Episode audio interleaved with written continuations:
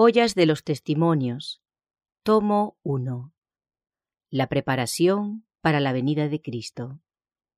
En la reciente visión que me fue dada en Battle Creek, durante nuestra reunión general, se me mostró el peligro que corremos como pueblo, de llegar a asemejarnos al mundo más bien que a la imagen de Cristo. Estamos ahora en los mismos umbrales del mundo eterno, pero es el propósito del adversario de las almas inducirnos a postergar la terminación del tiempo. Satanás asaltará de toda manera posible a los que profesan ser el pueblo que guarda los mandamientos de Dios y espera la segunda aparición de nuestro Salvador en las nubes de los cielos con poder y grande gloria. Inducirá a tantos como pueda postergar el día malo, a identificarse en espíritu con el mundo y a imitar sus costumbres. Me sentí alarmada al ver que el espíritu del mundo estaba dominando los corazones y las mentes de muchos que hacen alta profesión de la verdad. Albergan el egoísmo y la complacencia propia, pero no cultivan la verdadera piedad ni la estricta integridad. El ángel de Dios me señaló a los que profesan la verdad, y con voz solemne repitió estas palabras. Mirad por vosotros, que vuestros corazones no sean cargados de glotonería y embriaguez y de los cuidados de esta vida, y venga de repente sobre vosotros aquel día, porque como un lazo vendrá sobre todos los que habitan sobre la faz de toda la tierra. Velad, pues, orando en todo tiempo, que seáis tenidos por dignos de evitar todas estas cosas que han de venir y de estar en pie delante del Hijo del Hombre. Al considerar el poco tiempo que nos queda, debiéramos velar y orar como pueblo, y en ningún caso dejarnos distraer de la solemne obra de preparación para el gran acontecimiento que nos espera, porque el tiempo se alarga aparentemente, muchos se han vuelto descuidados e indiferentes acerca de sus palabras y acciones. No comprenden su peligro, y no ven ni entienden la misericordia de nuestro Dios al prolongar el tiempo de gracia, a fin de que tengan oportunidad de adquirir un carácter digno de la vida futura e inmortal. Cada momento es del más alto valor. Se les concede tiempo, no para que lo dediquen a estudiar sus propias comodidades y a transformarse en moradores de la tierra, sino para que lo empleen en la obra de vencer todo defecto de su carácter y en ayudar a otros, por su ejemplo y esfuerzo personal, a ver la belleza de la santidad. Dios tiene en la tierra un pueblo que con fe y santa esperanza está siguiendo el rollo de la profecía que rápidamente se cumple, y cuyos miembros están tratando de purificar sus almas, obedeciendo a la verdad, a fin de no ser hallados sin manto de boda cuando Cristo aparezca. Influencia de la fijación de fechas. Muchos de los que tomaron el nombre de adventistas han incurrido en el error de fijar fechas para la venida de Cristo. Lo han hecho repetidas veces, pero el resultado ha sido cada vez el fracaso. Se nos declara que el tiempo definido de la venida de nuestro Señor está fuera del alcance de los mortales. Aún los ángeles que ministran a los que han de ser herederos de la salvación no conocen ni el día ni la hora. Empero del día y hora nadie sabe, ni aun los ángeles de los cielos, sino mi Padre solo. Por haber pasado repetidas veces la fecha fijada por algunos, el mundo se encuentra en un estado de incredulidad más decidida que antes con respecto al próximo advenimiento de Cristo. El mundo considera con disgusto el fracaso de los que fijaron fechas, y porque hubo hombres que se dejaron seducir de este modo, muchos se apartan de la verdad presentada por la palabra de Dios, según la cual el fin de todas las cosas está cercano.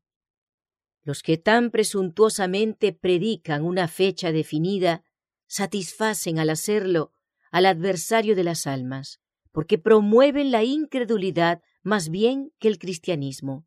Mediante textos de las Escrituras erróneamente interpretados, presentan una cadena de argumentos que aparentemente sostienen su teoría, pero sus fracasos demuestran que son falsos profetas, que no interpretan correctamente el lenguaje de la inspiración. La palabra de Dios es verdad y certidumbre, pero los hombres han pervertido su significado.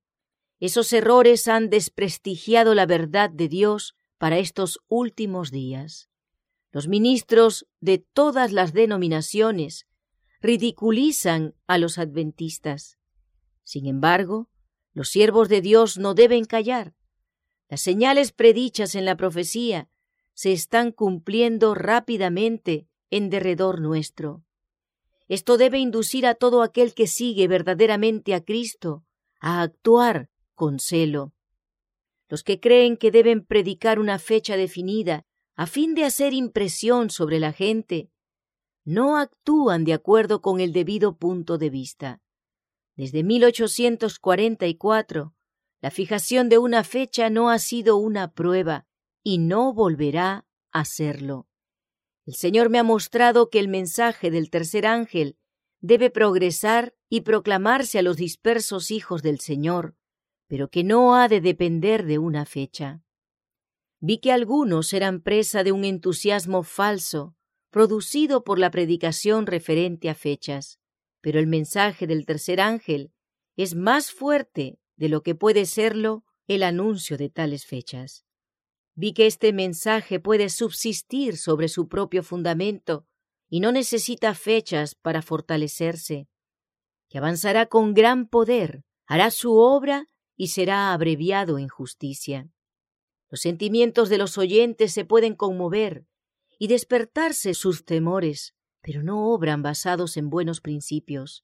Se crea excitación y cuando pasa la fecha, como ha sucedido repetidas veces, los que se conmovieron por la proximidad de la misma recaen en la frialdad, las tinieblas y el pecado, y es casi imposible despertar su conciencia sin recurrir a alguna gran excitación.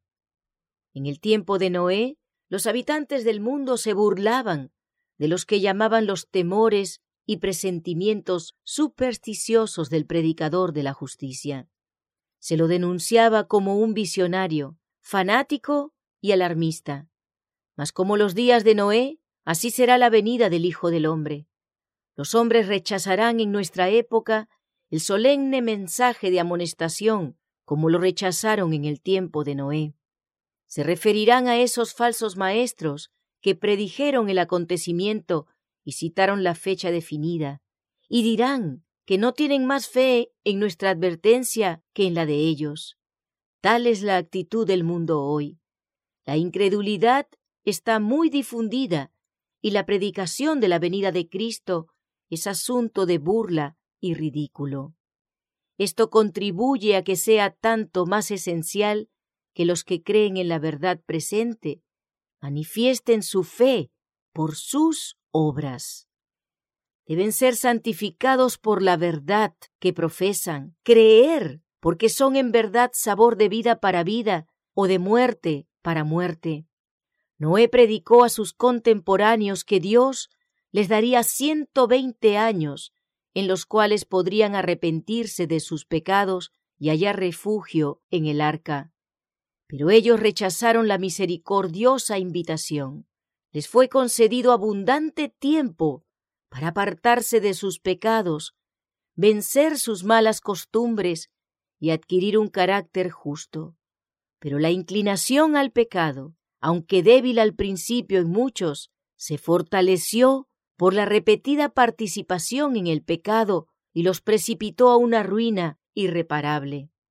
La misericordiosa amonestación de Dios fue rechazada con mofas, burlas y ridículo, y ellos fueron dejados en tinieblas para seguir el curso que su corazón pecaminoso había escogido. Pero su incredulidad no impidió que se cumpliese el acontecimiento predicho. Llegó, y grande fue la ira de Dios que se apreció en la ruina general. Estas palabras de Cristo deben grabarse en el corazón de todos los que creen la verdad presente. Mirad por vosotros, que vuestros corazones no sean cargados de glotonería y embriaguez y de los cuidados de esta vida, y venga de repente sobre vosotros aquel día. Cristo mismo nos presenta el peligro que nos acecha.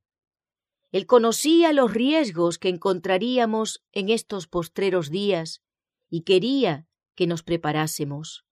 Mas como los días de Noé, así será la venida del Hijo del Hombre.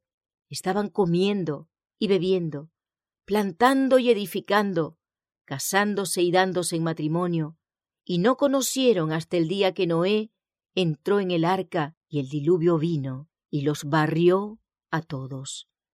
El día de Dios encontrará a los hombres absortos igualmente en los negocios y placeres del mundo, en banquetes y glotonerías, y en la complacencia del apetito pervertido, en el consumo contaminador de bebidas y de narcótico tabaco. Tal es ya la condición de nuestro mundo.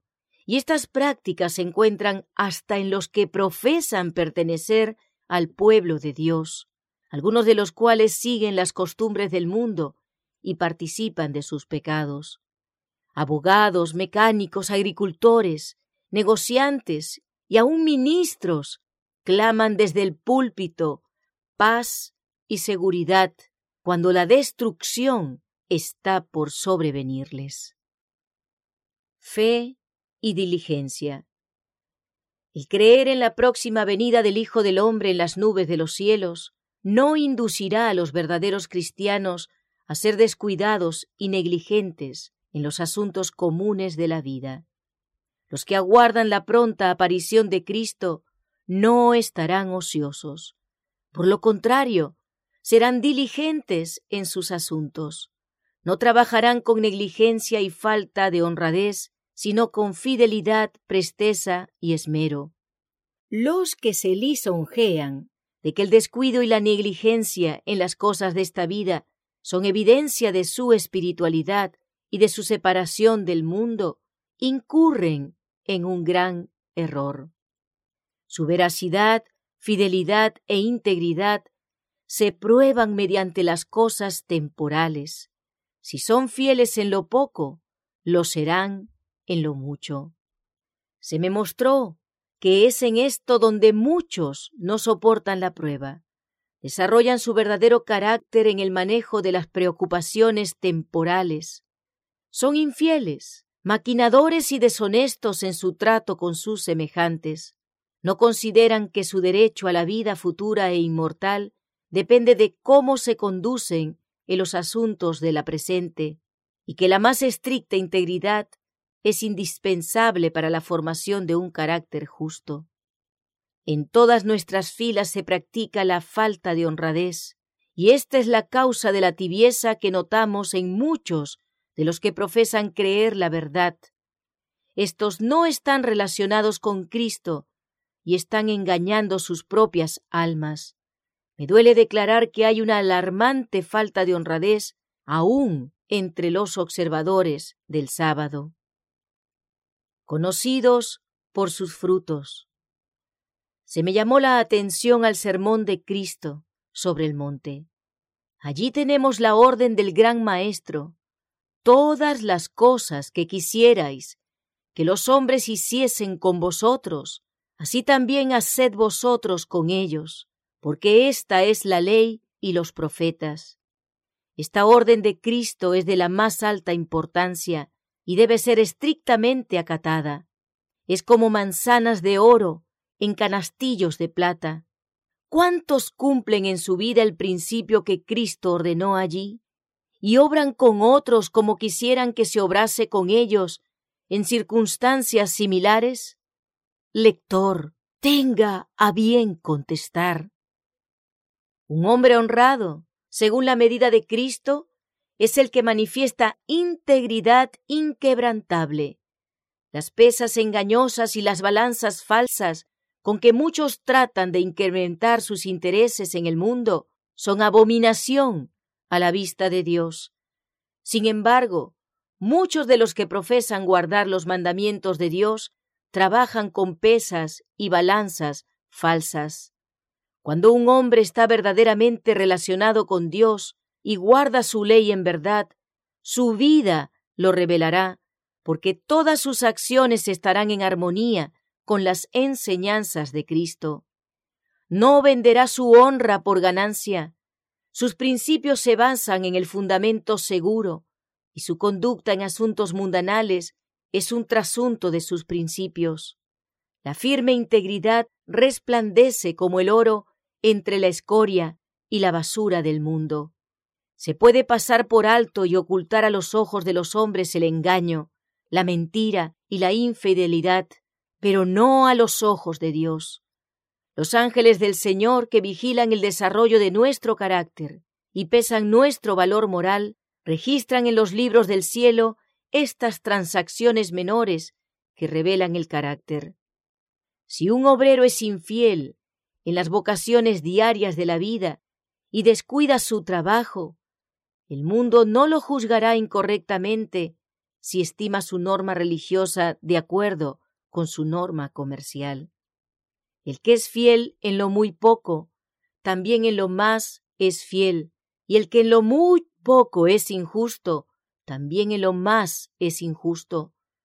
No es la magnitud de un asunto lo que hace que sea justo o injusto. Así como un hombre trata con sus semejantes, tratará con Dios. El que es infiel en las riquezas injustas no recibirá nunca las riquezas verdaderas. Los hijos de Dios no deben dejar de recordar que en todas sus transacciones comerciales son probados y pesados en la balanza del santuario. Cristo dijo, no puede el buen árbol llevar malos frutos, ni el árbol maleado llevar frutos buenos. Así que por sus frutos los conoceréis.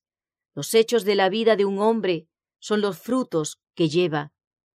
Si es infiel y le falta honradez en las cosas temporales, produce espinas y cardos.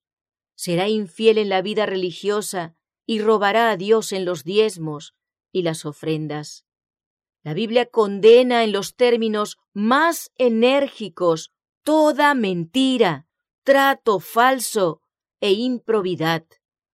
Lo bueno y lo malo se manifiestan claramente, pero se me mostró que el pueblo de Dios se ha puesto sobre el terreno del enemigo, ha cedido a sus tentaciones y ha seguido sus designios hasta que sus sensibilidades han quedado terriblemente embotadas. Una ligera desviación de la verdad, una pequeña variación de los requisitos de Dios, no se considera tan pecaminosa cuando entraña ganancia o pérdida pecuniaria. Pero el pecado es pecado, ya lo cometa el millonario o el mendigo de la calle. Los que obtienen propiedades por medio de la falsedad están trayendo condenación sobre su alma. Todo lo que se obtiene por medio del engaño y el fraude será tan solo una maldición para quien lo reciba. Adán y Eva sufrieron las terribles consecuencias resultantes de desobedecer la orden expresa de Dios. Podrían haber razonado, este es un pecado muy pequeño y nunca será tenido en cuenta. Pero Dios trató el asunto como un mal temible y la desgracia de su transgresión se sentirá a través de todos los tiempos. En la época en que vivimos, los que profesan ser hijos de Dios cometen con frecuencia pecados de mayor magnitud. En las transacciones comerciales, los que profesan ser hijos de Dios dicen mentiras, obran en consecuencia y atraen el desagrado de Dios sobre ellos y el oprobio sobre su causa. La menor desviación de la veracidad y la rectitud es una transgresión de la ley de Dios. El participar continuamente en el pecado acostumbra a la persona a hacer mal, pero no disminuye el carácter gravoso del pecado. Dios estableció principios inmutables que Él no puede cambiar sin revisar toda su naturaleza. Si la palabra de Dios fuese estudiada fielmente por todos los que profesan creer la verdad, estos no serían enanos en las cosas espirituales. Los que desprecian los requerimientos de Dios en esta vida no respetarían su autoridad si estuviesen en el cielo. La Biblia es una guía infalible. Toda especie de inmoralidad queda claramente delineada en la palabra de Dios y se nos exponen sus resultados. El ceder a las pasiones inferiores se nos presenta en su carácter más repugnante. Nadie, por oscuro que sea su entendimiento, necesita errar. Pero se me ha mostrado que muchos de los que profesan andar en todos los mandamientos de Dios albergan este pecado. Dios juzgará a cada hombre por su palabra. Dijo Cristo, escudriñad las escrituras, porque a vosotros os parece que en ellas tenéis la vida eterna, y ellas son las que dan testimonio de mí. La Biblia es una guía infalible. Exige perfecta pureza en palabras, pensamientos y acciones. Únicamente los que tengan un carácter virtuoso y sin mancha podrán entrar en la presencia de un Dios puro y santo. Si se estudia y obedece la palabra de Dios, guiará a los hombres, así como los israelitas fueron conducidos por una columna de fuego de noche y una columna de nube de día. La Biblia es la voluntad de Dios expresada al hombre. Es la única norma perfecta de carácter y señala el deber del hombre en toda circunstancia de la vida. En esta hay muchas responsabilidades que recaen sobre nosotros, cuyo descuido no sólo nos ocasionará sufrimientos a nosotros mismos, sino que causará pérdida a otros. Hombres y mujeres que profesan reverenciar la Biblia y seguir sus enseñanzas dejan de cumplir en muchos respectos lo que ella exige. En la educación de los niños siguen su propia naturaleza perversa más bien que la revelada voluntad de Dios. Este descuido del deber entraña la pérdida de millares de almas. La Biblia traza reglas para la correcta disciplina de los niños. Si los hombres siguiesen estos requerimientos de Dios, veríamos hoy aparecer en el escenario de acción una clase de jóvenes muy diferente. Pero los padres que profesan creer la Biblia y seguirla obran de una manera directamente contraria a sus enseñanzas. Oímos el clamor de tristeza y angustia de parte de padres y madres que lamentan la conducta de sus hijos, sin darse cuenta de que ellos están trayendo esa tristeza y angustia sobre sí mismos y arruinando a sus hijos por su erróneo cariño. No se percatan de las responsabilidades que Dios les dio en cuanto a inculcar en sus hijos hábitos correctos desde la infancia. Padres, sois en extenso grado responsables de las almas de vuestros hijos. Muchos descuidan su deber durante los primeros años de la vida de estos, pensando que cuando lleguen a ser mayores tendrán entonces mucho cuidado para reprimir lo malo y educarlos en lo bueno. Pero la época en que deben llevar a cabo esta obra es cuando los niños son tiernos, lactantes en sus brazos.